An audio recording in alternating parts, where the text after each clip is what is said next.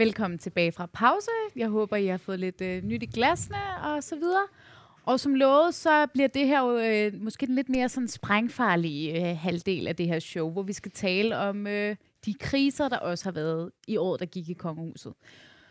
Og vi starter med det her billede, som I kan se. Øh, that didn't age well, kunne man måske sige. Øh, det var jo øh, en pressemeddelelse, der blev sendt ud øh, dengang prins Christian skulle starte på Herlufsholm, og der var jo liv og glade dage. Og det er faktisk meget sjovt, da jeg skulle ind og finde de her billeder. Der kunne jeg jo se, at allerede dengang blev der faktisk skrevet en masse artikler om udlandet, der var overrasket over, at prins Christian skulle gå på den her kontroversielle skole, og at der faktisk allerede dengang var kritik af det. Men det var, han startede jo, og alt var fint, og så eksploderede det jo ligesom her i, da TV2 kom med deres dokumentar. Der, der er vel en, et eller andet sted fortalte en historie om, om noget, mange af os måske gik rundt og tænkte, at det vidste vi måske godt lidt. Altså, vi, jeg ved ikke, hvordan I har det, men det var i hvert fald sådan, jeg havde det, da jeg så den.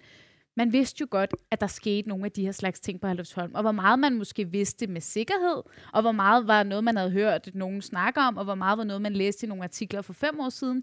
Det var måske lige svært at, at, at placere, men det var ikke, fordi det var fuldstændig, kom fuldstændig bag på en. Det var mere måske omfanget og dokumentationen, TV2 kunne fremlægge her.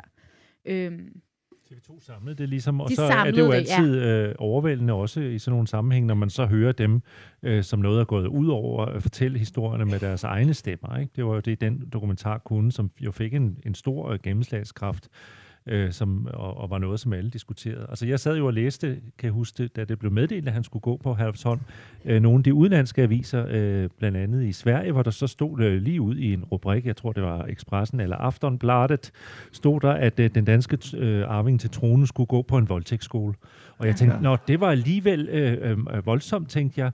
Øh, men det er jo rigtigt nok, at de, de historier om Herlufsholm florerede jo egentlig, men der var ikke nogen, der rigtig satte spørgsmålstegn ved det i Danmark. Men altså, sådan en som øh, Christian von Hornslet, som jo også meldte sig i, i Herlufsholm-debatten, han havde jo faktisk flere gange i øh, interviews og bøger og så videre, øh, fortalt, og, hvor, hvor vanvittigt det egentlig var på Herlufsholm. Nogle af de øh, ting, der skete mellem drengene, øh, og øh, så øh, som også indrømme, jeg, jeg, da, da det blev meldt ud, at prins Christian skulle gå på Herlufsholm, så tænkte jeg også, at det var et specielt valg, også fordi, hvis vi sådan kigger i en i kronprinsparets historie med skolevalg, så blev de jo netop rost, kronprinsparet, for tilbage i starten af 10'erne, øh, at sende deres børn på Trænegårdsskolen, altså en almindelig, nu siger jeg almindelig, fordi det ligger jo øh, i, øh, hvad skal vi kalde det, whiskybæltet, øh, eller nord for København i hvert fald, i det område, hvor det selvfølgelig er, øh, er øh, børn fra det bedre borgerskab, der går. Men men da de ligesom valgte at sende dem på en folkeskole, så kom det, så kom det bag på mig,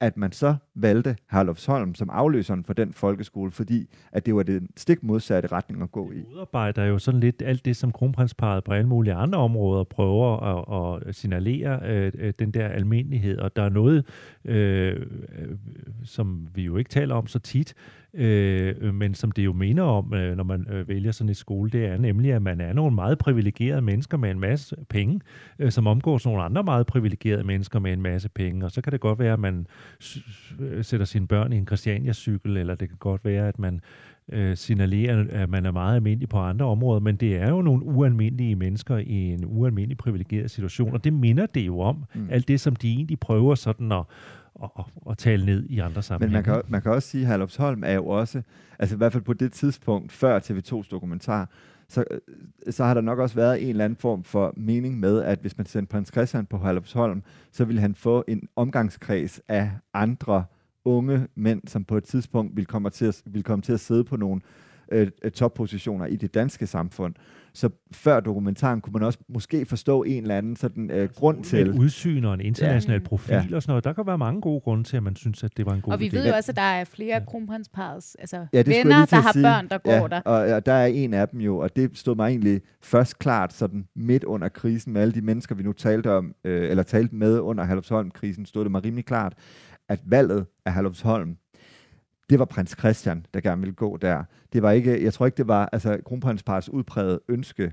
Jeg vil sige, jeg gætter lidt her, men hvad jeg hører, der ville prins Christian rigtig gerne selv gå på Herlufsholm. Og der skal vi nok også kigge på øh, øh, kronprinsparets bedste venner, eller nogle af deres bedste venner i hvert fald, Jørgen og Malu Skel, som har en søn, der hedder Holger, som også gik på Herlufsholm. Mm. Og det er jo klart, at hvis prins Christian har en god ven, der hedder Holger, der går på en skole, han er glad for, jamen hvorfor skulle øh, prins Christian så ikke også gå der. Jeg tror sådan, meget, at grunden faktisk er banal nok til at være det. Men det er sådan, det foregår ude i rækkehusene, ude i Herlev, ikke? Men øh, der er jo bare nogle specielle forhold, når man er arving til den danske trone, fordi øh, i hele den der diskussion, som så efterfølgende jo opstod, jeg fik jo også vrede mails øh, fra læsere, som sagde, hvorfor skal øh, man blande sig i, øh, det, altså mand, det var mig, øh, hvor, hvorfor skal man blande sig i, øh, øh, hvor, øh, øh, og det må forældrene der selv bestemme og sådan noget. Det er jo også rigtigt i alle tilfælde. Øh, de fleste tilfælde, så vil man da spørge 16-årige Louise, hvor vil du gerne gå hen? Jeg vil gerne gå sammen med Susan.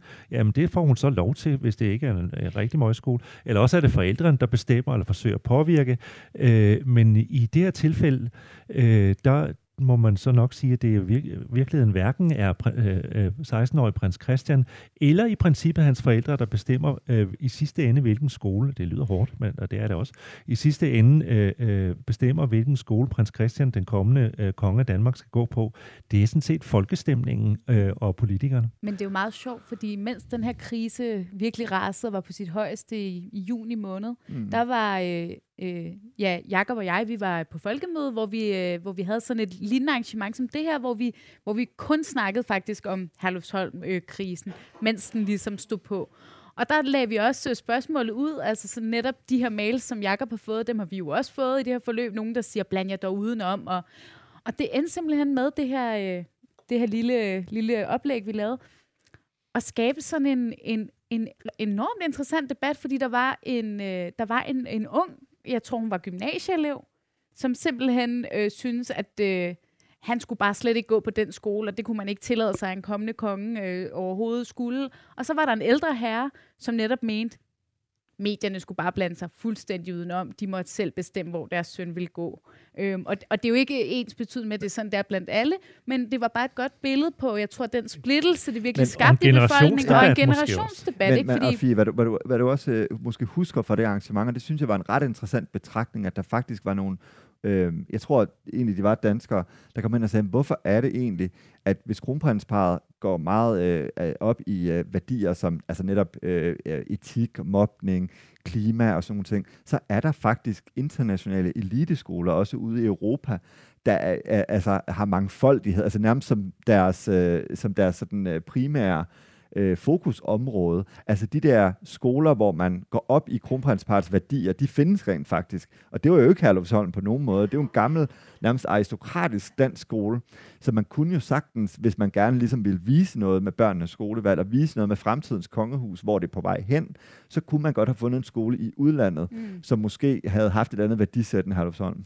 Jeg kan jo huske, Jakob, at vi var ikke mange dage inde i at, ja, måske var det på dagen, at den dokumentar kom, eller dagen efter, der skrev du jo en, øh, en klumme, hvor du faktisk sagde, at prins Christian skal trækkes ud fra Herlufsholm. Eller han skal ikke gå på Herlufsholm.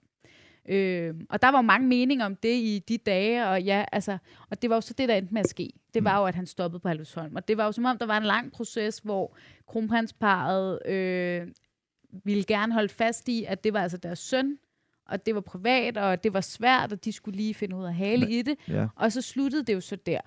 Og det er også øhm, fordi, at Mary på en eller anden måde i den her sag, kronprinsessen, blev jo offer for sin egen dagsorden. Det store øh, centrale øh, spørgsmål her, grunden til, at vi blev ved med at stille de samme irriterende spørgsmål, det er jo, at Mary har Mary-fonden. Det er, øh, hvad skal man sige, øh, kronjuvelen i hendes protektionsarbejde af Mary-fonden, der har som formål at bekæmpe mistrivsel og mobning blandt børn.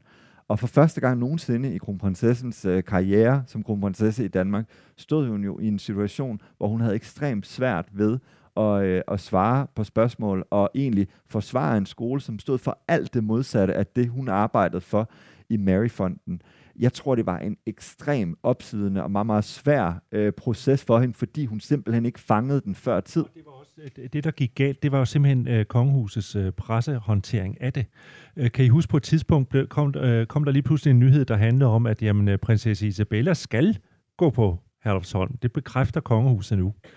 Øh, og den øh, nyhed kørte ligesom sådan rundt, og jeg blev, blev, fik den også forelagt øh, øh, og blev ringet op blandt andet af TV2, øh, som ville have mig til at kommentere på det, sagde, jamen, for mig at se, at der, er det ikke en nyhed. Det er ikke en nyhed, fordi øh, kronprinsparet, øh, og, og det gælder så, øh, altså det gælder både prins Christian, det gælder også prinsesse Isabella, skal jo indtil videre gå på den her skole, indtil andet er bevis, kan man sige. Ikke? Mm. Øh, så de var ikke trukket ud af skolen endnu, så det er da klart, at indtil videre er, er det business as usual, der er ikke truffet nogen beslutning. Så ja, indtil videre skal Isabella starte i skole øh, på Halvsholm efter sommerferien. Så øh, nej, men vi sidder her øh, en, en, øh, en hel redaktion og mener noget andet, må jeg så måtte sige.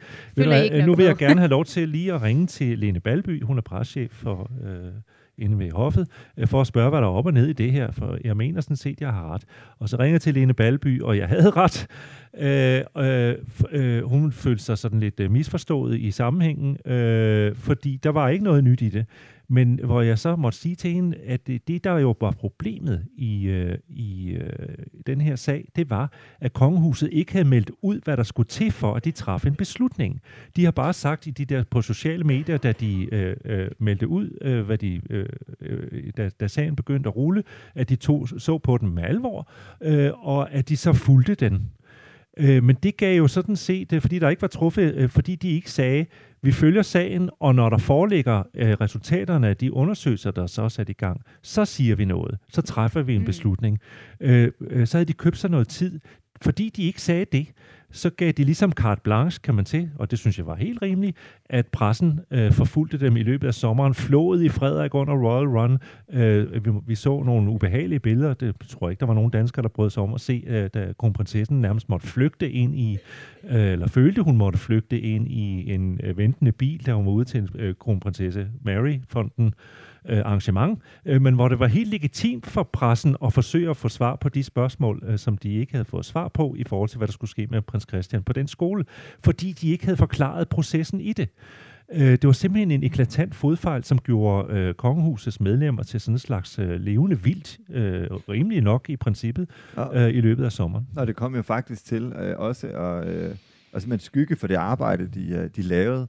Og her tænker jeg specielt under et, øh, et erhvervsfremstød i Holland, hvor hele pressen jo rejste med. Og for første gang nogensinde så vi altså Danmarks Radio og TV2 øh, også udelukkende tage med på det her besøg til Holland for at stille kritiske spørgsmål om Herlufsholm til kronprinsparet. Altså det var alle mediernes eneste dagsorden med at tage til Holland. Og hvis vi nu skal være helt ærlige, så var formålet for kronprinsparet og kongehuset i Holland at sætte fokus på dansk erhverv og alle sådan nogle ting. Altså det kongehuset egentlig skal gøre, deres, det er deres job i virkeligheden. Ikke en artikel kom til at handle om det. I stedet for, så stod vi og krævede svar øh, af Hertofsholm. Og det kan være, at vi lige skal se, jeg har taget et klip med netop fra det doorstep, der jo så egentlig blev holdt, øh, hvor alle journalister gik rimelig til den, og hvor du faktisk også, Jacob, i hvert fald var lidt kritisk efterfølgende, fordi sagen stoppede jo ikke her. Nej. Den fortsatte jo faktisk i et par måneder endnu. Men øhm, det var det her, der blev sagt, og det var jo ligesom første gang, der rigtig blev sagt noget. Min holdning øh, om mobning er det samme i dag, som det var for 15 år siden. Det så ikke være nemmere at trække børnene ud af Herlufsholm, fordi så kan man sige, på en eller anden måde, så, så sikrer de i hvert fald, at, at øh, børnene ikke bliver udsat for den mobning, som andre er blevet på Herlufsholm. Man kan handle på forskellige måder. Og lige nu afventer vi den nødvendige viden for at tage en meget vigtig beslutning på en velfunderet grundlag. Mm. Maryfonden bekæmper mobning der, og samtidig har børn på en skole, hvor der er kommet så voldsomme historier om systematisk mobning og endda vold øh, ud fra. Øhm, kan det gå hånd i hånd? Er det troværdigt? Jeg kan godt forstå, at det spørgsmål bliver stillet. Min holdning øh, om mobning er det samme i dag, som det var for 15 år siden, da jeg startede Maryfronten. Og det er, at mobning skal bekæmpes, hvor det opstår, og når det opstår. Um, det gælder uh, på Herlevsholm, det gælder på skole. Og min holdning til mobning, det vil blive det samme, uanset hvilken skole mine børn går på. Ja, så bliver det ikke længere. Men, men det vi jo ser her, det er jo i virkeligheden det, vi talte om før, øh, øh, som du også øh, var inde på, Jakob, det her med, at nogle gange så bliver kronprinsessens svar jo lidt for politikeragtige. Det, øh, det, det står meget klart her, at, at, at hun er sendt i by med det der med, at hendes holdning til mobning er det samme. Men problemet i den her sag var bare, at som ham, journalisten for DR jo også øh, siger her, er det troværdigt, går det hånd i hånd, at man betaler skolepenge på Halvsholm, og så samtidig bekæmper mobning. Og det helt klare svar fra dag et er jo selvfølgelig, nej, det gør det ikke.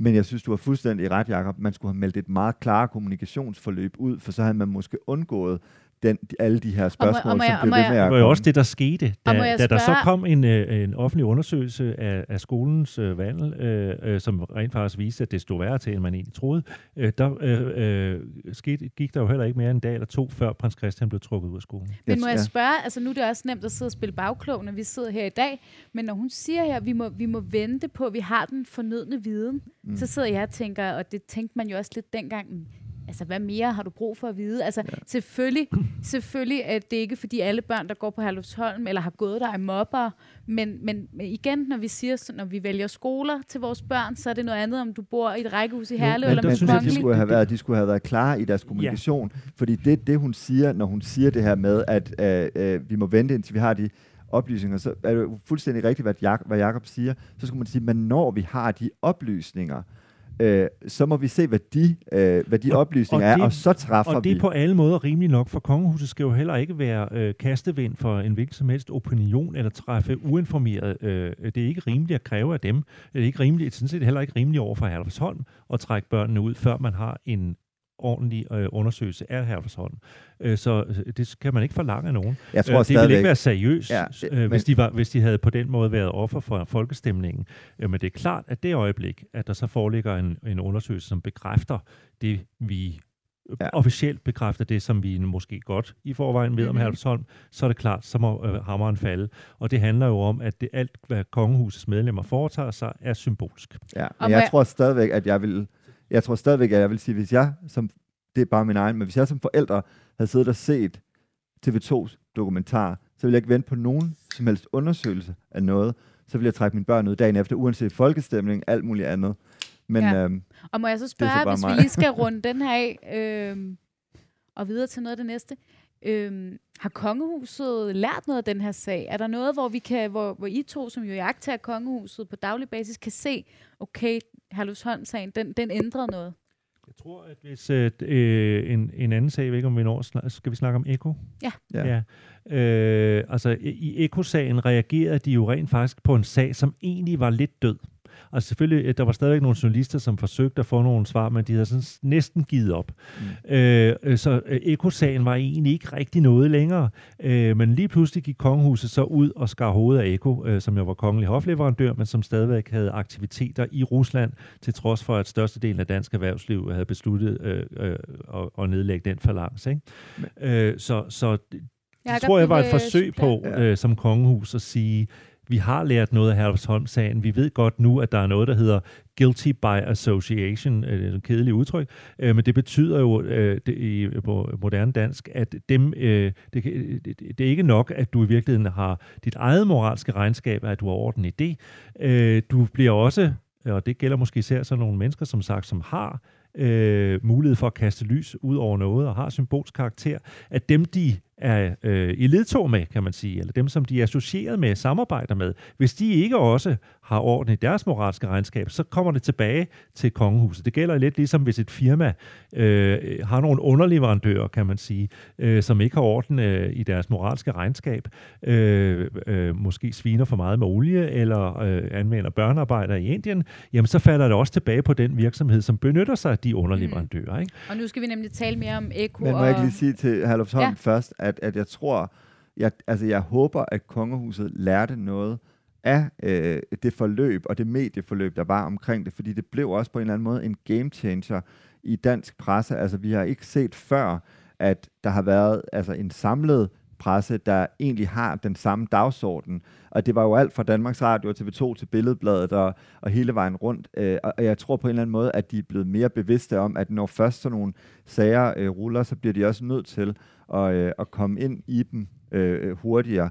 Men jeg kan godt have mine bange anelser, ja. for jeg synes ikke, at, at øh, og de kriser skal vi snakke om senere, ja, der kommer, der jeg kommer synes ikke, mere. at det fungerer øh, den måde, det er, de, om, de befinder sig i et eller andet vadested imellem den gamle øh, måde at håndtere pressen på, når man var øh, kongehus, det der, altså, øh, som vi kan føre tilbage til det engelske kongehus, altså never complain, never explain, mm. at man, øh, så lang tid man ikke ignorerer øh, eller så langt som man ignorerer kritik, så eksisterer den ikke. Altså man kan stikke hovedet i busken, kan man sige, og ligesom sige, vi, vi, vi, vi lader som om det slet ikke eksisterer, vi kommenterer det slet ikke, for så bringer vi os ned på et plan, hvor vi, vi bliver sårbare. Men det fungerer bare ikke i en anden verden, det, øh, en moderne verden. Det ser vi i, i, i sager som den her. Det gælder jo også for politikere eller firmaer eller sådan noget. De er nødt til på et eller andet tidspunkt, hvis man, og det handler noget om folkestemning og ny moral, Øh, det handler også noget om øh, internettets komme og shitstorm og sådan noget. Hvis man bliver ramt af en moderne shitstorm, så kan man ikke gemme sig. Så må man gå ud og forklare sig, og så mm. må man øh, er nødt til at have nogle gode forklaringer. Ja. Øh, øh, og, og det gælder altså også kongehuset, men det virker lidt som om, at de ikke helt er på omdrejninger med det endnu. Ja. De er et vadested. Skal vi lige få rundt uh, Holm af? Kunne jeg godt tænke mig at høre, er der nogen her i blandt os, der, øh, der synes, at det var den forkerte beslutning at trække prins Christian ud af Herlufsholm? Om det kunne være. Det havde bare været interessant at høre. Interessant. Jeg, jeg skulle lige høre det. Det kunne være. Ja. Det, kan være det kan være, der er noget, der ændret sig siden juni måned. Det kunne være. Og øh, fra den ene krise til den anden øh, fristes man til at sige, øh, sådan, det var nemlig, øh, nu er det, så, det er det så råguld. Øh, kronprinsen og kronprinsessen har råguld, tror jeg på. Og du nævnte Eko. Øh, det er jo et andet firma, som ja. også er operativ i Det her det er ligesom den paraply, vi kalder øh, kron, kongehuset, der var involveret med virksomheder, der var involveret med Rusland. Mm. Og øh, er det nu også i orden. Øh, og man kan sige, det startede jo det startede selvfølgelig med, med Eko, som I nok alle sammen øh, har læst om, som jo fik øh, enormt meget kritik for at stadig operere i Rusland. Øh, vi skrev også om det øh, her på BT, øh, og det endte jo så også med, som du nævner, Jacob, at, øh, at det kongehuset valgte at, at sige, at, at Eko skulle ikke længere være kongelig hofleverandør. Altså når deres aftale i forvejen udløb, så fik de i hvert fald ikke en ny. Uden at der egentlig var nogen rigtig forklaring. Ja, ja. Og det var, ja, det var, det var bare, det var sådan en, nå, men det blev ja. ikke, du blev ikke lige forlænget, Eko. Ja. Øh, men det vidste vi jo godt var derfor. Og så her i sensommeren, der beskrev vi på BT her nogle historier om, at øh, kronprinsen og kronprinsessen havde været en del af det her sejlevent. Og Jakob, måske kan du lige ridse sagen kort op. Det var dig, der skrev om den. Ja, altså det, det, der, det der sker i sensommeren, det er jo, at kronprinsparet deltager i øh, et, et, et, i øvrigt et sejlstævne, de har deltaget i mange gange før, men jeg var ved at få kaffen galt i halsen, da jeg så den her post, fordi vi jo øh, får øh, det her fra kongehuset, det er dem selv, der lægger det ud. Og altså, som man kan se på kronprinsens brystkasse, så står der øh, øh rockwool. Der var også billeder, hvor de stod øh, foran et stort øh, rockwool, øh, øh, øh en stor, øh, øh, øh, en stor rockwool sejlbåd. Øh, og jeg tænkte, det var dog underligt, når man lige har smidt Eko på porten, at man så øh, går ud og promoverer en øh, stenulgigant, som også opererer i Rusland, hvor jeg tænkte sådan, kan de ikke selv se, at der står Rockwool? Altså, hvad, hvad er det der? Har de ikke de samme briller på, som jeg har? Det står og, meget tydeligt og, der. Og, og, og, og lynhurtigt blev, øh, blev det øh, klart for mig, at de simpelthen øh, valgte den strategi, der hedder, jamen altså, Rockwool, øh, øh, det, det her det er et sejlstævne, vi kalder det, og man kunne også se ind på Kongehusets hjemmeside i øvrigt, selvom at det hed Rockwool Sail Grand Prix, så havde kongehuset elegant hvad hedder det? står det, bare ved Sail Grand Prix. Ja, så de bare taget ja. Rockwool, Rockwool er lige taget ud. Og sådan var det, det også opført uh, på kongehusets uh, hjemmeside, da de skulle ud. Så man, har, ja, man må jo have tænkt, det er måske lidt kontroversielt det her, men det satte jo gang i en en pokkers masse uh, hvad hedder det, reaktioner fra læserne, der synes, hvorfor skal kronprinsparet lige pludselig være reklamesøjler for Rockwool? Og, øh, og det var også noget, der øh, begyndte at farve i det ukrainske miljø i Danmark. Øh, der var øh, øh, foreningen for, hvad var det, det hed, ukrainer i Danmark, der simpelthen gik ud og sagde, hvorfor, øh, hvorfor nu det her? Vi troede, at, øh, at kongehuset øh, øh, var på vores side. Og det skal man jo også huske, det, det er, var de jo selvfølgelig også, men igen bliver kronprinsparet offer for deres egen dagsorden. De har jo stået nede ved den ukrainske ambassade og sagt, at vi står sammen med det ukrainske folk. Der er ikke nogen tvivl om, hvor står Danmark i øh, øh, øh krigen mellem øh, Rusland og Ukraine. Vi står selvfølgelig på Ukraines side. Det gør kongerhuset også. Og derfor er det bare en, altså en, det er en bummer, det her med at så gå ud og tro, at det ikke gør nogen forskel, at man har rockwool-tøj på. Her skal kronprinsen jo øh, nå at tænke, eller også skal en rådgiver nå at tænke, den våde dragt skal du ikke have på, mm du skal have noget andet på, hvis du skal være med i det her event. Ikke? Det er virkelig en underlig, øh, og det, det er virkelig også svært at navigere i, fordi det er jo også en underlig øh, gråzone, det der med øh, de, de virksomheder, som vælger at opretholde deres aktivitet i Ukraine. Det er jo ikke ulovligt. Der er jo ikke kommet et dekret øh, øh, eller en lov i Folketinget om, at du ikke må. Øh, så det, det, der, det, i, i forhold til Eko, der har, det er jo et eksempel på, at kongehuset har øh, opereret på baggrund af en fornemmelse ja. for en folkestemning. Ikke? Ja, ja det men, er det, og det er nok men, det klareste eksempel ja, i virkeligheden. Fordi det var ikke, det var ikke, øh, det var ikke ulovligt. Det er ikke ulovligt, og, det er øh, hverken Eko eller Rockwool gør. Men Jacob, det er jo så også derfor, de gør det på den måde, som vi snakkede om før, mm. det der med, at man bare ligesom trækker øh, støtten og siger, at den bliver ikke forlænget, aftalen, men, øh, men, men, men, men altså... Men hvis vi lige skal holde fast i Eko, og det er jo mm. bare, hvis vi netop skal snakke om den her måde at reagere på, så har jeg også lige taget øh, et lille interview med, som du faktisk lavede oh, ja. med kronprinsen. Det blev han ikke så glad for. øh, der er vi lige tilbage i Eko-sagen. Det, det handler jo lidt om det samme. Og, og det, det er mere for at snakke om det her med... Øh, altså igen, hvordan håndterer man kriser i kongehuset, og, øh, og, øh, og hvorfor er man ikke bedre forberedt. Øh, det er Jakob der er taget ud for at møde øh, kronprinsen til et øh, sportsarrangement på Østerbro. Skoleidræt på Østerbro. Ja, en og vi spørger selvfølgelig morgen. til den her ekosag. Hvorfor er Eko stadig kongelig hofleverandør? Det er et spørgsmål, som jeg ikke har regnet med at få, når vi står foran en masse glade børn, som har været øh, to år undervejs, som har haft nogle udfordringer, og som søger fællesskabet, øh, og det har de fået i dag. Så det er det, jeg fokuserer på i dag. Men må jeg ikke have lov at stille dem spørgsmålet alligevel i dag? Skriv det. Hvorfor skal jeg svare på det nu? Frederik, hvordan gik konfirmationen, synes du? Det gik jo godt. Jeg har en strålende datter, som strålede og var super spørgsmål at stille på. Jamen, det er, det, det er sjovt. Det, det, det er sjovt oh, med den synes, her... Jeg synes, der er godt klippet, den video. Det, det må jeg lige sige. Øh, Fordi nu kan det jeg ikke huske, hvem der har lavet Det sjove ved den her seance, det er jo, at... Børn, og du ødelægger deres, det, du på i to år. Du er et dårligt menneske. Det der jo sker, det er... Skriv det! Jeg synes jo, at uh, jeg synes jo, skoleidræt, uh, et skoleidrætsstævne er, altså det er jo igen, det er jo ikke sådan, at der er et pressemøde en gang om ugen inde på Amalienborg, så vi må bruge de officielle arrangementer, de har, til nu at stille de spørgsmål, vi engang har.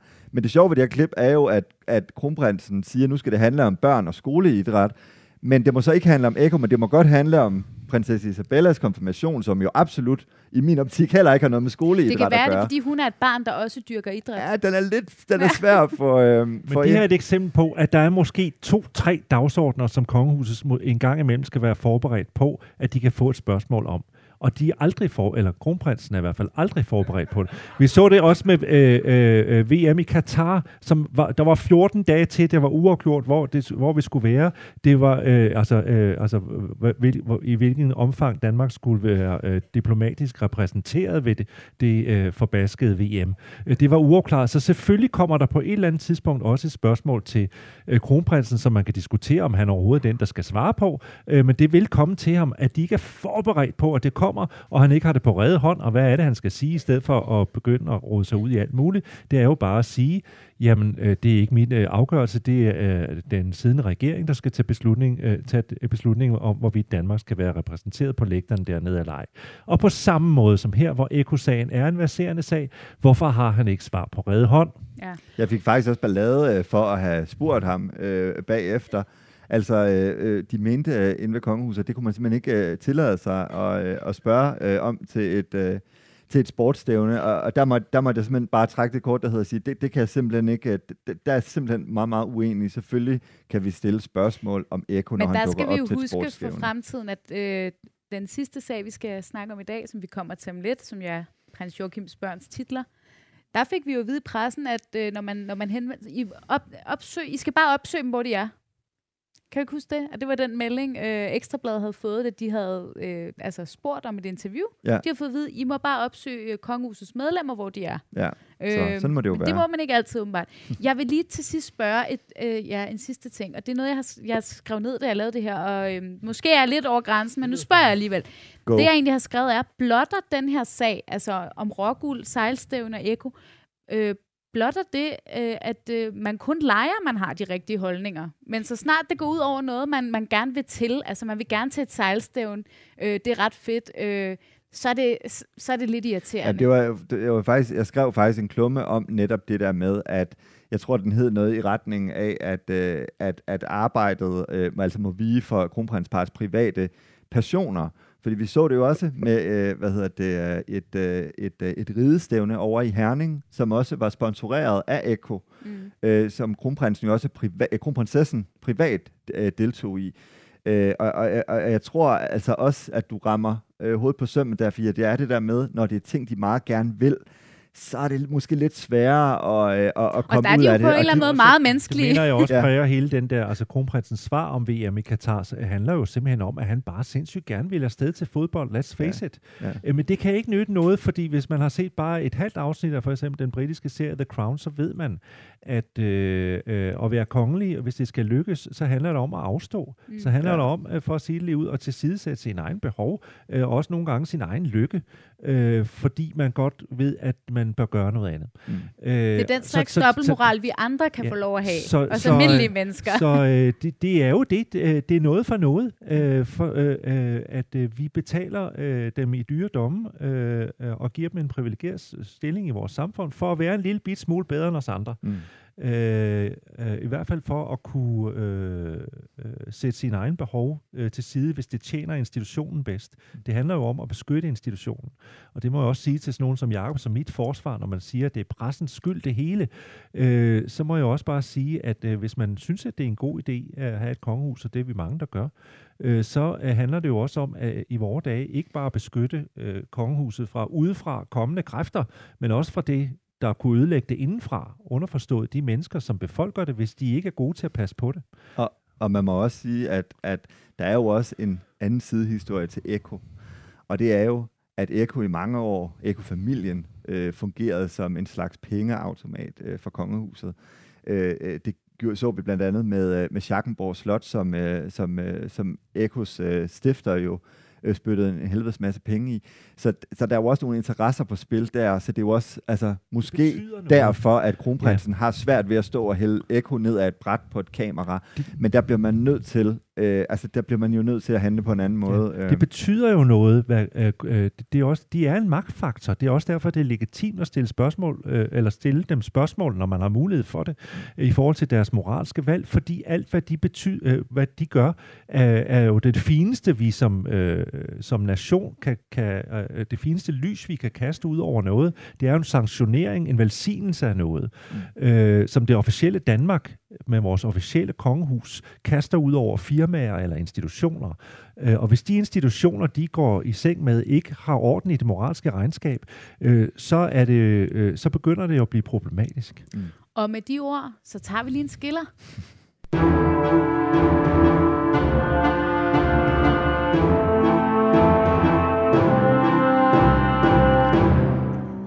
For så skal vi til denne her sag. Og det er jo den, der står øh, øh, friskest i erindring, øh, fordi som det står der, så var det den 28. september, at øh, du, Jakob, kunne skrive denne her historie. Øh, og øh, vi har jo heldigvis Helle med, men inden vi får dig op på scenen, Helle, så lad os lige starte med at lige opridsforløbet. Det er jo, jeg, jeg formoder, at de fleste af jer har fulgt med den her sag, siden I sidder her, så I kender den jo nok. Men øh, hvis du lige kort kan oprids hvad er det, der lige er sket? Ja, men det der sker, det er jo, øh, jeg tror nærmest, jeg kan datoen, fordi jeg kan absolut alt om den her sag, men den 28. Øh, september, der sender kongehuset en pressemeddelelse ud, hvor der står, at prins Joachims børn per 1. januar, altså lige om lidt om et par uger, ikke længere kan kalde sig prinser og øh, prinsesser. Øh, det er, var dronningens beslutning. I pressemeddelelsen hed det, det var for, øh, at børnebørnene egentlig skulle få en nemmere fremtid. Der gik ikke mange minutter fra den pressemeddelelse øh, blev sendt ud, indtil jeg havde øh, øh, de første øh, ord fra Gravin Alexandra, øh, som egentlig øh, startede med at være Gravin Alexandra, men så også blev prins Joachim og prinsesse Marie, der helt opsigtsvækkende begyndte at udtale sig udenom kongehusets kommunikationsafdeling. Og citatet står jo her, børnene føler sig udstødt øh, af den kongelige familie. Beslutningen kommer som et lyn fra en klar himmel. Og jeg er udmærket godt klar over, da de citater kom, øh, at det her, det øh, øh blev øh, ja, en af de største kriser, måske i ja, flere årtier i, øh, i kongehuset. Simpelthen også fordi, at den her krise, de andre kriser, vi har snakket om, har været kriser, man på en eller anden måde har kunne lukke øh, og, og udfrakommende kriser. Den her krise ramte lige ind i selve familien, hjertekuglen i kongehuset.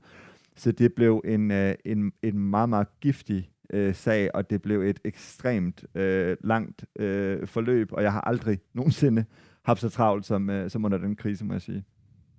Nej, og man kan jo også sige, at øh, hvis man så troede, det blev ved det, øh, men det gjorde det jo så ikke, fordi så reagerede dronningen, øh, på sagen. Nu har vi lige et, et lille screenshot med her. Øh, hun, jeg tror, det var dagen efter, blev hun spurgt på en rød løber Ja, vi skal til lige huske, dronningen er jo absolut ikke vant til, at TV2 og BT og Danmarks Radio står på en rød løber og råber spørgsmål efter en.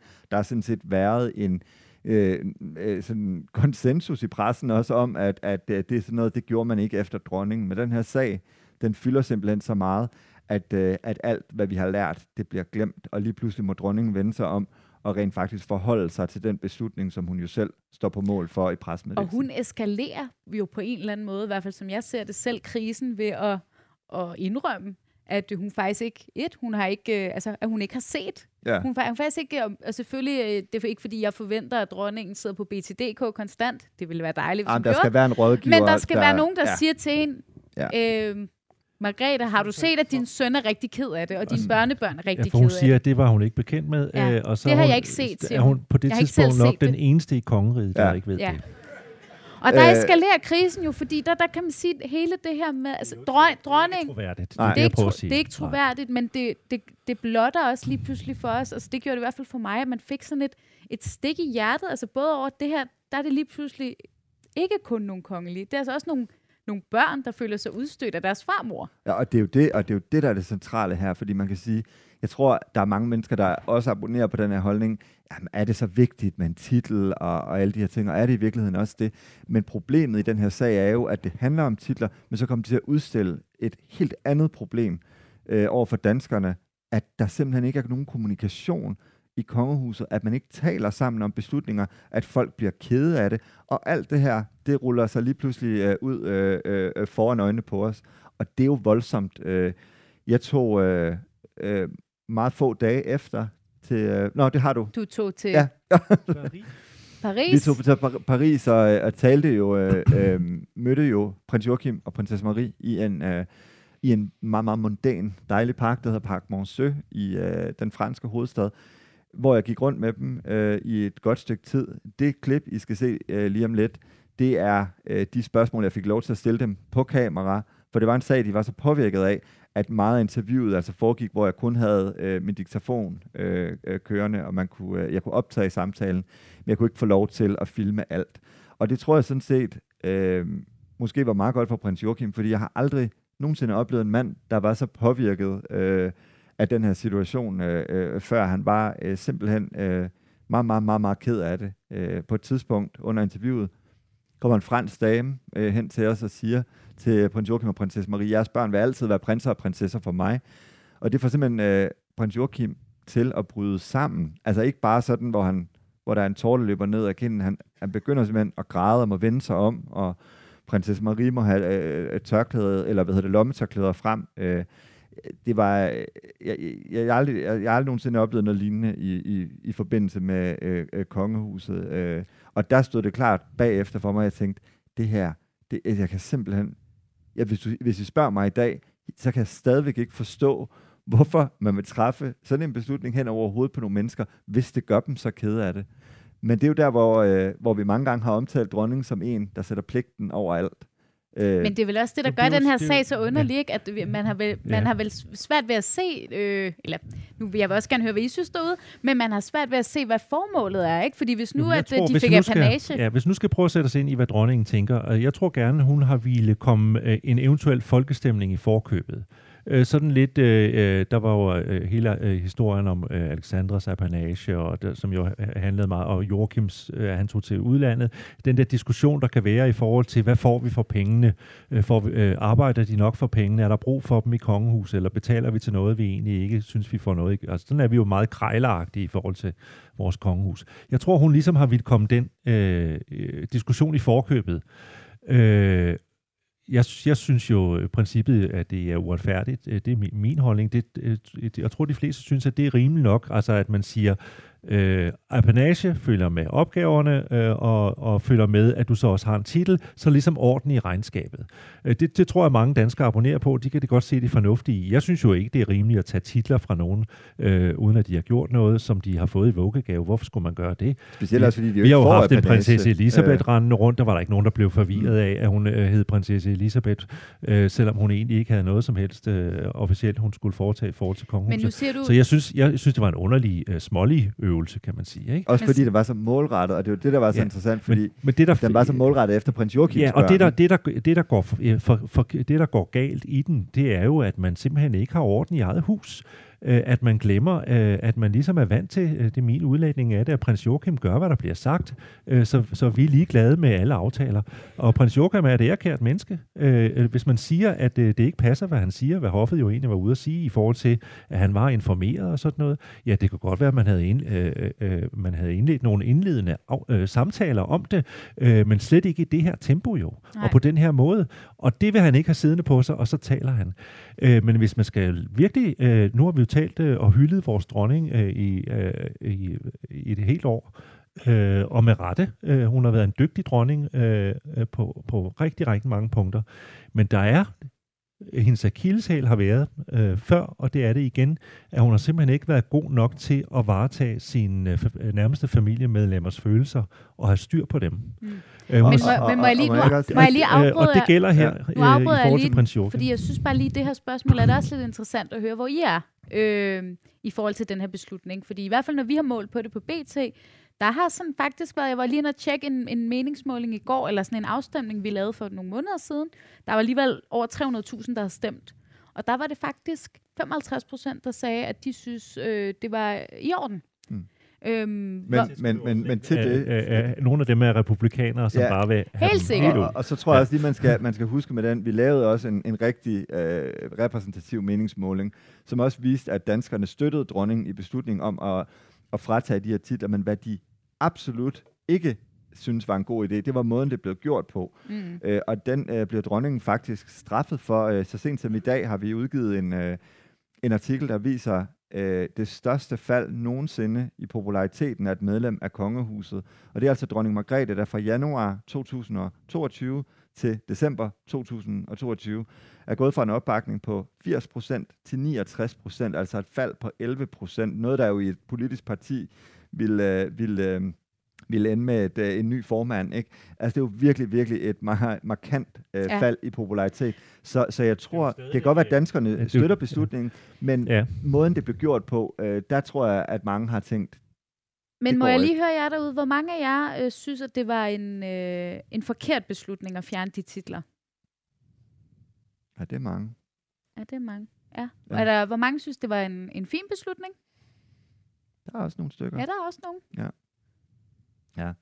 Men, men uanset, øh, uanset hvad, så sammenligne, der var jo, øh, øh, hvordan man bør gøre det. Man kan jo bare kigge lidt til Norge. Øh, der fik man jo rent faktisk, der var jo ballade med Märtha Louise igen. igen. Øh, øh, men nu fik man i hvert fald Det kan være, at vi lavet... skal lave en, øh, Nå en, jo, en men der, norsk der fik man betonet, at man rent faktisk havde talt sig, man havde indtryk af, at de havde rent faktisk sat sig ned og talt med hinanden Ja. ja. i forhold til at løse det her problem, og var blevet enige om noget, så det kan godt være, at nogen var mere enige end andre. lidt i tvivl om, Øh, men altså for eksempel i. Sverige, hvor der var, for et par år siden blev det også meldt ud der, at det var kun kronprinsesse Victorias børn, som skulle regne med at spille en eller anden form for aktiv rolle i kongehuset, øh, mens øh, øh, prinsesse Madeleine og prins Carl Philips børn ikke skulle regne med noget som helst. Ja. Øh, og det blev jo meldt ud på den mest øh, sobre og fornuftige måde, hvor de, øh, Madeleine og Carl Philip, også kom til ord i pressemeddelelsen øh, og erklærede sig indforstået og synes det var en rigtig god idé, og de glædede sig meget til deres børns fremtid og, og sådan noget. Ikke? Øh, her havde man jo ikke engang øh, øh, givet øh, selv at informere øh, prins Joachim om, hvad der foregik. og, øh, jeg tror og, også, og, og, og man havde ikke sikret sig, at, hans, øh, at han følelsesmæssigt øh, var, var med på at bakke det her op endnu. Øh, det skulle han som, øh, det er jo det indtryk, man har fået, det skulle han nok komme på et eller andet tidspunkt, øh, øh, men i et andet tempo. Men jeg tror også, at jeg tror også lige, man skal huske, at, at for os kan titler virke sådan lidt ligegyldige, men øh, det er jo også en del af deres navn. Altså, de, det står i, i passet, prins Nikolaj for eksempel. Ikke? Og så tror jeg også, man skal huske på, at, at man kan jo ikke undgå som kongelig i Danmark også at sammenligne sig selv med kongelige i andre lande.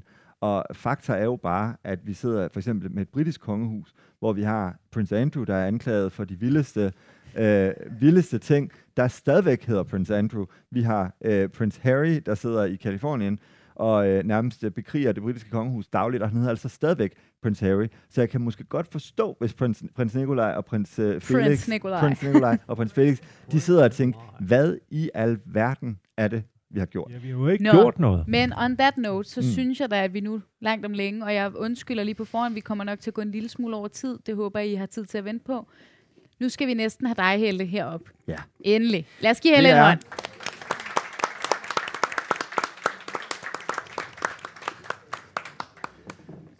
Og til, hej Helle, velkommen. Jeg skal lige give dig en mikrofon på her. Og til, øh, og til jer, der ikke kender Helle, så er hun øh, presserådgiver for øh, Grevinde Alexandra, og har været det siden... Øh, ja, hvor lang tid har du egentlig været det, Helle?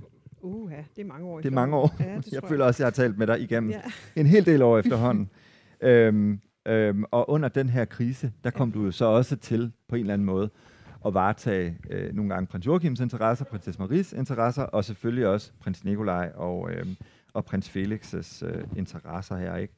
Øh, jeg vil først godt lige spørge, hvordan føltes det egentlig for dig at stå midt i den her krise og den her storm, øh, da den brød ud? Altså, jeg vil sige, jeg vil ikke håbe, jeg oplever noget lignende igen. Det var et frygteligt døgn, hvor der skete så mange ting så hurtigt. Øhm, jeg talte klokken 19 om aftenen, hvor mange telefonsamtaler jeg havde haft. Og der kom jeg op på 72. Mm. øhm, vi var også, der snakker vi kun den første dag, den 28. Ja, det var den første september, dag, ja. og det, det, det, det var lige pludselig CNN fra London, der ringede, og, og, og så står jeg bare der. Ja. så det var, det var voldsomt, det ja. må jeg sige. Ja. Ja. Hvad hedder det? Du kom til at, at, at tale også på vegne af, af prins Joachim og prinsesse mm. Marie. Øh, kan du prøve at forklare, hvordan det ligesom, øh, altså var det simpelthen, øh, hvordan kom det ligesom i stand på den måde? Jamen, det, jeg talte jo med grevinden om, hvordan det her skulle foregå, og, øh, og så talte vi om, hvad jeg kunne sige, og måtte sige, og skulle sige, og så, øh, så kunne jeg godt høre, at, at der, der var ligesom, de var sammen om at sige det her, altså jeg måtte lige have bekræftet, taler jeg så for jer alle tre, altså jeg mener forældre, og, og det fik jeg så at vide, at det gjorde jeg. Mm. Og det, det måtte jeg gerne hvordan føltes det sådan at stå som, som ene presse øh, øh, kvinde lige pludselig og, øh, og skulle tale for en person, som i virkeligheden er en del af kongehuset og kongehusets kommunikationsafdeling? Jamen, øh, jeg tror, de talte som forældre. Ja. Og det var, ja. Ja. Jeg tror, mig og Helle talte i, hvor mange gange talte 20. Vi? 20 gange. Ud af de 72. Ja, jeg går meget det er op godt, i mit øhm, et af de helt øh, hvad hedder det, centrale emner i den her krise, det blev jo egentlig også det her med, øh, at da prins Joachim og prinsesse Marie øh, sagde til mig nede i Paris, at de ikke havde talt med øh, hvad hedder det, dronningen eller kronprinsparet. Jeg tror måske mange danskere sad med en forestilling øh, om efter nogle dage, at der måske var åbnet en eller anden kommunikationslinje, så, så den her krise ikke skulle udspille sig i fuld øh, offentlighed. Øh, øh, men, øh, men det havde de så ikke. Øh, alligevel så tænker jeg sådan også, altså tit, krisen om titlen handler jo egentlig også om, øh, om børnene. Øh, hvordan har prins Felix og prins Nikolaj det nu? Jamen, der er ikke noget, der er ændret. De er faktisk stadigvæk utrolig kede af det. Fordi de forstår ikke, hvorfor. Der er ikke nogen, der har givet dem en forklaring på, hvorfor, og hvorfor lige nu, og hvorfor så pludseligt. Mm.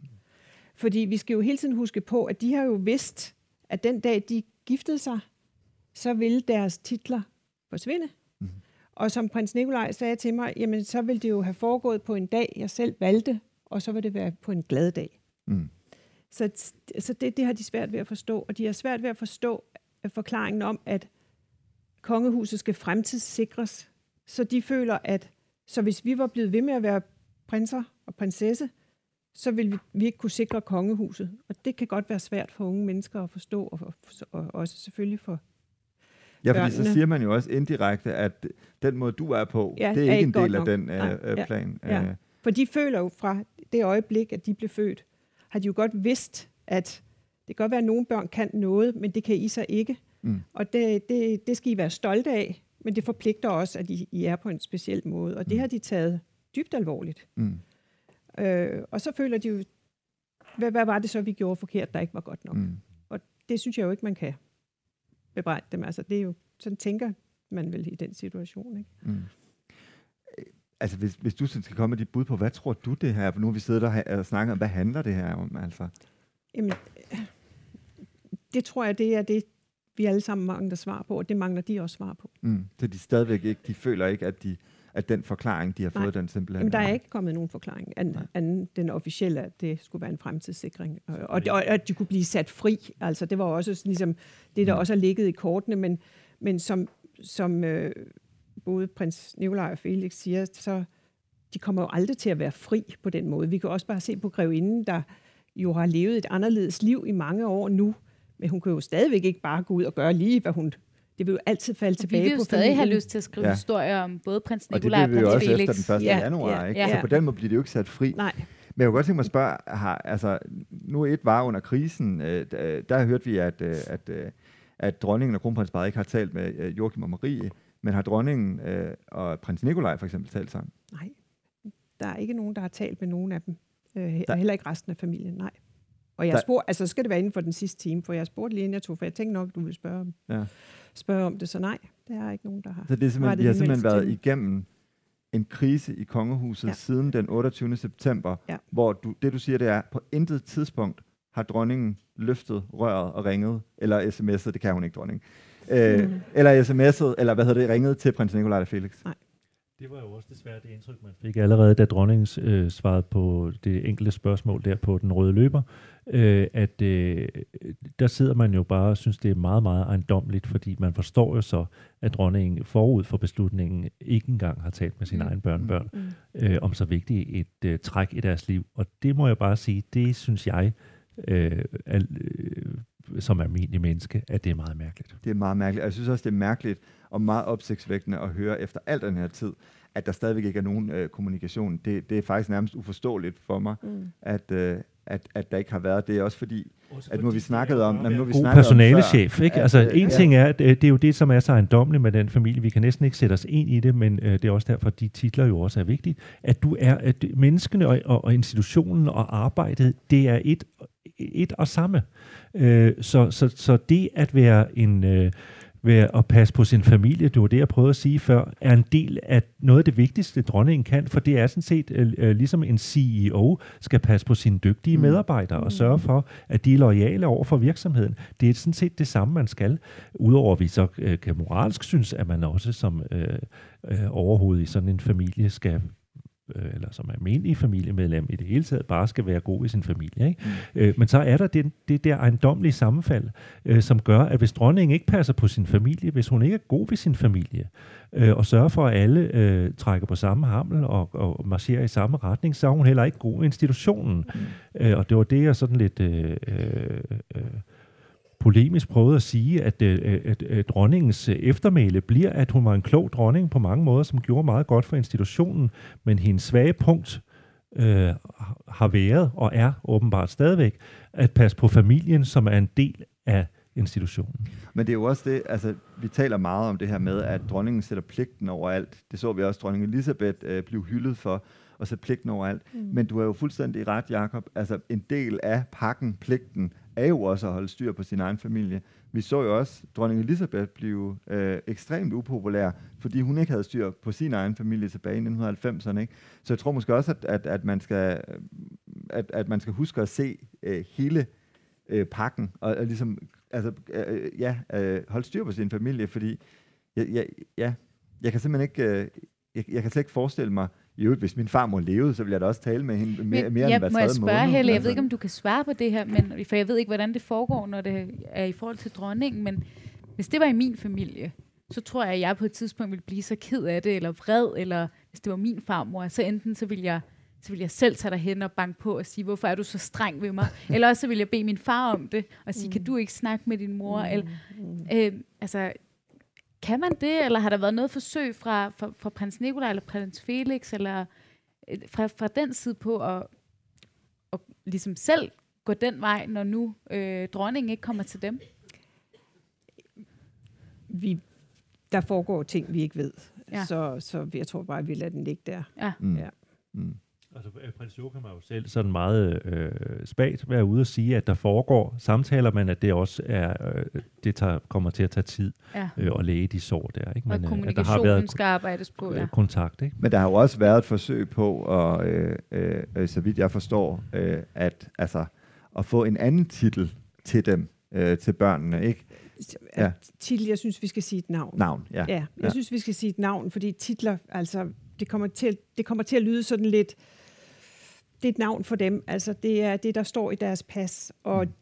lige nu så står der, at de er grever af Montpessat. Og det lyder jo fransk. Og de ville meget gerne hedde noget, der var dansk. Mm. Eksempelvis deres, måske deres mors ja. vil jo være oplagt, at de kunne få lov til ja. at arve Hvorfor deres mors skal hun sidde alene med det?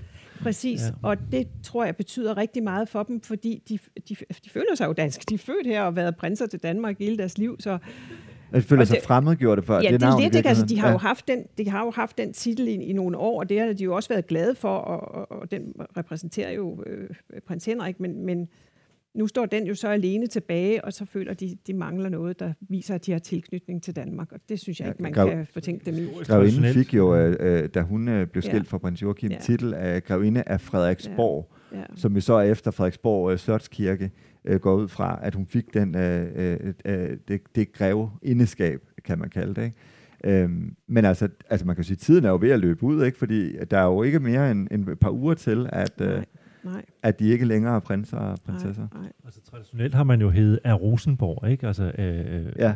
Øh, men der, der har man åbenbart betragtet som for meget en straf. Ja. Nå, men det har ligesom det. også været den, den ja, gren den af familien. Det tror jeg sådan, ja. man har tænkt. Ja, Grev Ingolfs ja, ja, øh, gren. Ja. Men, øh, men øh, i, øh, før i tiden var det jo øh, titler som alle mulige i kongehus, som man mm. ikke lige vidste, hvad man skulle gøre af. De fik af Rosenborg, men ja. i vores ja. moderne øh, tankegang har det været prins Knud og hans øh, mm. familie. Ikke? Ja. ja. ja.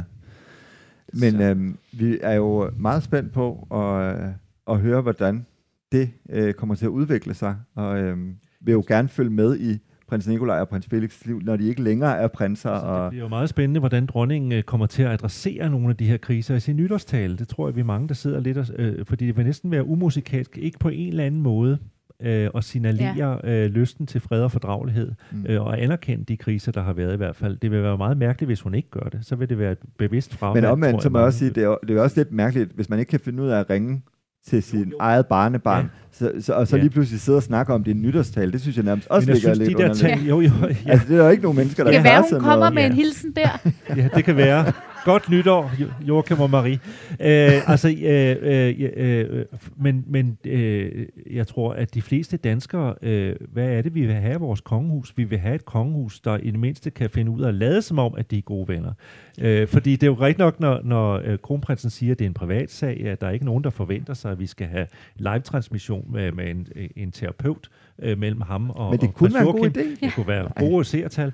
Øh, men men, men det er jo, på den måde er det jo privat. Øh, øh, men vi kan jo i princippet være ligeglade med, om kongehusets medlemmer er gode venner, os som øh, betaler gilde.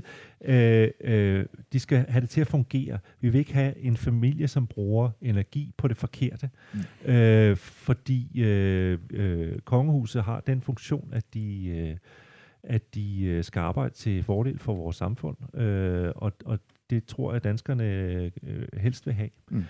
Vi vil jo gerne have, at de skal samle os som ja, folk. Og det starter og kan, vel med, at man skal kunne samle sin ja, egen familie. Ja, hvis vi tænker på det forkerte, når vi ja, ser dem, ja. at de kan nok ikke lide hinanden, når de står der ved siden af hinanden og trykker i hånd, mm. øh, så fjerner vi fokus for det, de skal, nemlig kaste glans over noget andet. Men jeg synes også, at der er, altså, jeg sidder også tilbage med en, Altså nu, jeg tror, der er mange, der er i hvert fald rigtig mange læsere, der skriver til mig, folk, der kommer hen til mig og siger, nu er der gået så lang tid efter krisen, nu er de vel blevet gode venner igen. Og så har de i mente, øh, at, øh, at, at, at Joachim og Marie jo dukkede op til øh, dronningens regeringsjubilæum på Københavns Rådhus, og der var billeder, hvor øh, de nu var sammen igen som familie. Men der tror jeg altså også, at vi bliver nødt til at erkende, at, øh, at det simpelthen ikke, øh, det er ikke nok. Den her krise er ikke blevet Nej. forliget endnu, og det kan et billede altså ikke ret op på. Så jeg tror også, det, altså, øh, øh, dronningen står over for et enormt oprydningsarbejde øh, i 2023. Og hvis jeg så må spørge, fordi vi, tiden løber fra os i, med hastige skridt, og det, jeg har taget det her billede med, som så smukt blev taget af vores øh, fotograf Bax, ja. øh, da I var i Paris. Det er prinsesse Marie og prins Joachim, der jeg og går væk fra interviewet. Lille hund Cherise. Øhm, Ja, ja. Og, og det, det er jo bare... Ikke en ekosko. Nej. Det er ikke en ekosko. Men altså, nu siger du det selv, der er et arbejde, der skal gøres i 2023. Altså, hvor, hvor og hvordan. Altså, mm. ja. hvordan tror jeg, fordi, ja. hvordan tror jeg, det her ender? Altså, fordi vi har jo ikke fået en afslutning endnu. Nej, og jeg tror heller ikke, at det ender... Øh, altså, nu hører vi også i, i, herfra, at der, der stadigvæk ikke er nogen kommunikation mellem prinserne og dronning. Så jeg tror sådan set ikke, at det ender øh, øh lige nu. Jeg tror, der skal mere til. Øh, men spørgsmålet er, om, altså, om der overhovedet er interesse for at, øh, at male den her konflikt, eller man bare sådan lever i sådan en, i en, en form for... Øh, altså øh, ja. fredstilstand, eller hedder, tilstand, hvor der ikke er rigtig fred. Vi kan også forstå, at Joachim og Marie nu skal endnu længere væk øh, og til Washington. Øh, så, og det der med at komme tilbage og spille en rolle på dansk grund, er til synligheden ikke en mulighed.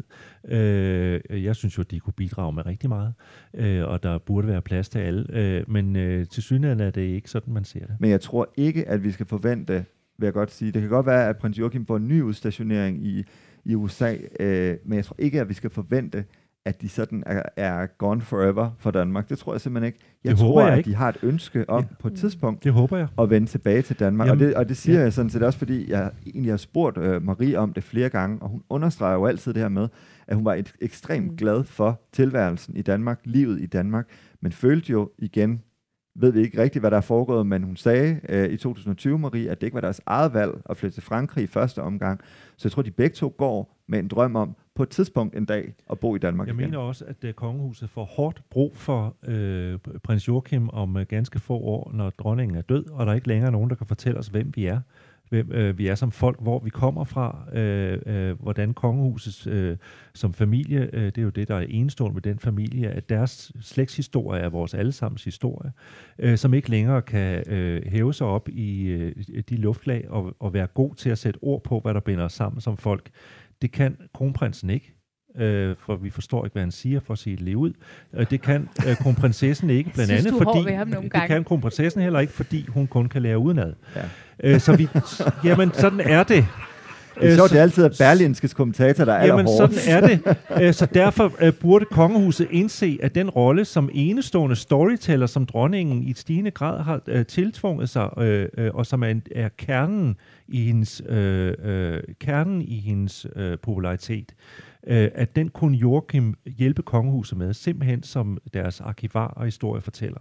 Og det håber jeg, at man indser, når han er færdig med at være forsvarsattaché, øh, eller hvad han nu skal være over i Washington. I næste uge kan I se et program på TV2, hvor øh, prins Nikolaj er ude og sejle med... Øh, åh, du har glemt, hvad han hedder. Mikkel Beer? Nej, Mikkel Beers søn. Nå. Thijs. Emil. Emil. Emil. Der var den. Emil, Emil, øh, Emil Eriksen. Mille Eriksen. Øh, og jeg har faktisk set programmet, det er klausuleret til mandag, så jeg kan ikke fortælle, hvad prins Nikolaj øh, fortæller i det, men programmet er optaget inden ja. øh, øh, kri, øh, kriserne er udbrudt. Du har set det heller Ja, ja, to gange, ja. Ja, Ja, det bliver jo spændende, fordi så sidder man jo lidt med den øh, i, øh, lidt ja. øh, underlige viden, at øh, man ikke, øh, den unge prins på det tidspunkt, hvor det her er optaget, endnu ikke ved, hvad der overgår ham. Ja. Øh, men TV2 har jo fremskyndet, øh, er det ikke rigtigt? Jo. fremskyndet premieren på det, fordi man øh, gerne ville vise det, inden han mistede titlen. Ja. Så nu får man det faktisk den sidste gang. Ja, men det får en helt anden aktualitet. Ja. Det, var, det var tænkt som et hyggeligt program med en sejltur, og ja. så lige pludselig sker det her ja. bagefter. Ja, for alt han siger vil jo blive læst ind i den kontekst, der er nu. Det er jo lige klart. Præcis. Så det ja. må ikke, og der man bliver lidt også sidde og tænke, om han måske havde sagt noget andet, hvis han havde kendt, uh, hvad der ventede. Men det er, det er, en, det er en god udsendelse, og øh, der, jeg fældede nogle tårer. da, øh, da prins Henrik så gerne ja. ville være konge, hvis I kan huske det, der endte det jo faktisk med, øh, at øh, den republikanske avis Ekstrabladet sagde, det er okay, så kalder vi dig kong Henrik. Så i det sidste tid, der er kaldt Ekstrabladet øh, faktisk øh, prins Henrik for kong Henrik. Øhm, fordi at de synes, at det kunne være hyggeligt. Jeg har jo også sådan lidt en, øh, jeg har også lidt lyst til at blive ved med at kalde prins Nikolaj prins Nikolaj. Jamen, det er jo prins Nikolaj og, og, og, og, og prins øh, Felix, ikke? Det er det jo. Ja. Øh, så, ja tiden løber ja. simpelthen, og vi, jeg tror, vi kunne snakke i timevis. Jeg synes, at vi lige her på falderæbet, inden vi runder fuldstændig af, øh, vi har, jeg har forsømt lidt at spørge jer, om der var nogle spørgsmål. Men nu får I lige lov her på falderæbet. Der er et par stykker, kan jeg se. Skal vi starte øh, herud til venstre? Du får lige en uh, mikrofon. Nå, okay. Øhm, jeg vil godt spørge, øhm, har I henvendt jer til nogen ved hoffet for at få et svar på, hvorfor øhm, de tre prinser og prinsessen her, hvorfor de ikke kan beholde prins og prinsessens titlerne, men så bare få fjernet deres kongelige højheder. Det er jo det, man har gjort i Sverige for eksempel. Ja, det har vi. Vi har... Øh... Nej. Præsentere sig med på nogen måde. Nej. Altså. Altså, vi har, øh, vi har spurgt øh, til det. Det eneste kongehuset vil melde ud om de titler, det er det, som dronningen skrev i den øh, pressemeddelelse, hun sendte ud den 28. september. Altså, hun gerne vil fremtidssikre kongehuset. Jeg har selvfølgelig forsøgt mange gange at stille opfølgende spørgsmål. Hvordan synes de, at det fremtidssikrer kongehuset? Hvorfor skulle det gøres nu? Og alle de her spørgsmål, det ønsker ingen øh, i kongehuset at kommentere på. Det er jo lidt interessant i den her krise, at dem, der gerne vil snakke, øh, det er prins Joachim og prinsesse Marie, og øh, øh, Gravine Alexandra, men hver eneste gang vi stiller spørgsmålene til dem, der egentlig ved, hvad der foregår øh, i kongehuset, altså prins, øh, kronprins Frederik, dronningen, kronprinsessen, så får vi at vide, at det er en privat sag. Så den ene side af kongehuset mener, at det er en privat sag, den anden vil sådan set gerne have en ordentlig debat om, øh, hvorfor det her det er sket. Men jeg har, jeg har ikke noget svar til dig, desværre. Det kommer du med. Ja. Og det er, hvordan kan man kalde det for en privat sag, når de er prinser til Danmark? Godt spørgsmål. Ja, men jeg kan fortælle dig, at kongehuset kan få alt til øh, at være en privat sag. Og nogle gange så går det, så er det sådan lidt som vinden blæser. Altså mange gange så har jeg fået samme svar, hvis jeg for eksempel spørger, øh, hvis dronningen er kørt i øh, en eller anden Audi, der øh, er virkelig dårlig for miljøet eller et eller andet, så får man at vide, at al transport med de kongelige. Det er privat sag. Så det, det, den bruger de tit. Vi fik det også at vide øh, ved, en, ved, jeg tror, grund. det var prinsesse Isabellas konfirmation, der vi, der vi måtte godt komme, og vi var inviteret til at fotografere og stille spørgsmål, men når vi så ringede for lige at spørge om nogle andre ting, så var det privat. Ja. Så der er ikke altid sådan, det er ikke altid helt til at og det er, og hvis man også lige skal være fair over for dem, så handler det jo også om, at der skal selvfølgelig også være et vis grad af mystik omkring kongehuset, så jeg kan ikke bare som en anden papegøje stille alle de spørgsmål, øh, jeg vil hele tiden. Men lige præcis om titlerne, der synes jeg faktisk, at vi havde krav på nogle svar, mm. fordi at det, der står i pressemeddelelsen, simpelthen ikke rigtig giver nogen mening for almindelige mennesker. Og så var det en unge mand hernede øh, bagved, der også havde et spørgsmål, tror jeg. er det dig? det er en ung mand.